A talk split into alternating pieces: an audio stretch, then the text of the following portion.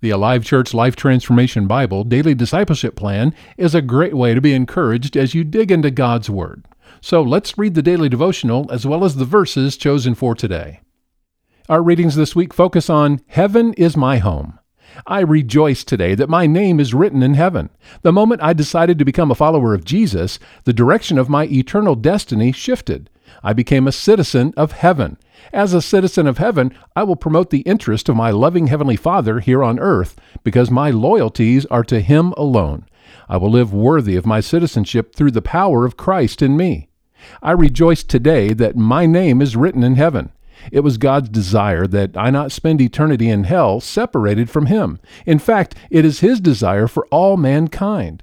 Hell is the eternal destiny of Satan, his demons, and those who die refusing to put their faith and trust in Jesus. Hell's existence is the result of the irreconcilable differences between the holy nature of God and sin. The only solution to this dilemma is for God to change the nature of my character, and that is what He did by sending His Son to the cross, taking my place, and paying the penalty for my sin. The results are that I am made holy in Him, and I am a citizen of heaven. Hell is a place of torment, agony, hopelessness, eternal destruction, isolation, and separation from God. However, my home is heaven, God's eternal dwelling place. In heaven there is no more sorrow, no pain, no sickness, no suffering, no fear, no tears, and no more decay. In heaven I will no longer live in need of anything. In heaven I will see all things clearly that I never fully understood here on earth. I rejoice today that my name is written in heaven. When Jesus left this earth, he went to prepare a place for me in heaven where I will one day live with him in the presence of God, our loving Heavenly Father. I yearn for my home in heaven and all the privileges that accompany it. Until then, I will live on this earth as a citizen of heaven by putting God's priorities into practice in my daily life with a focus on the eternal rather than the temporal. After all, God is a God of love, forgiveness, and grace. His desire is that no one spend eternity in the lake of fire, hell, separated from Him. To this end, as a follower of Jesus, a citizen of heaven, I will invest my energy in the eternal destination of others. I rejoice today that my name is written in heaven. Day 2, valued citizenship is our focus today as we turn to the New Testament, Philippians 3:12 through 4:1. I don't mean to say that I have already achieved these things or that I have already reached perfection. This is Paul speaking.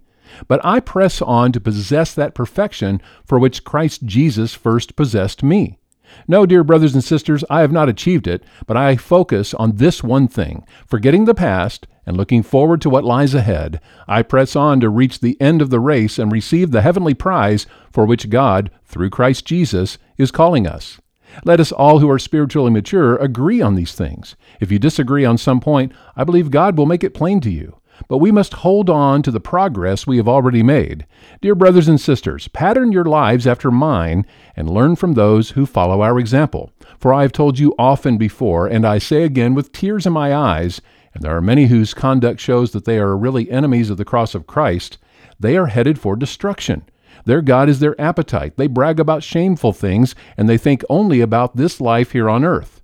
But we are citizens of heaven, where the Lord Jesus Christ lives, and we are eagerly awaiting for him to return as our Savior.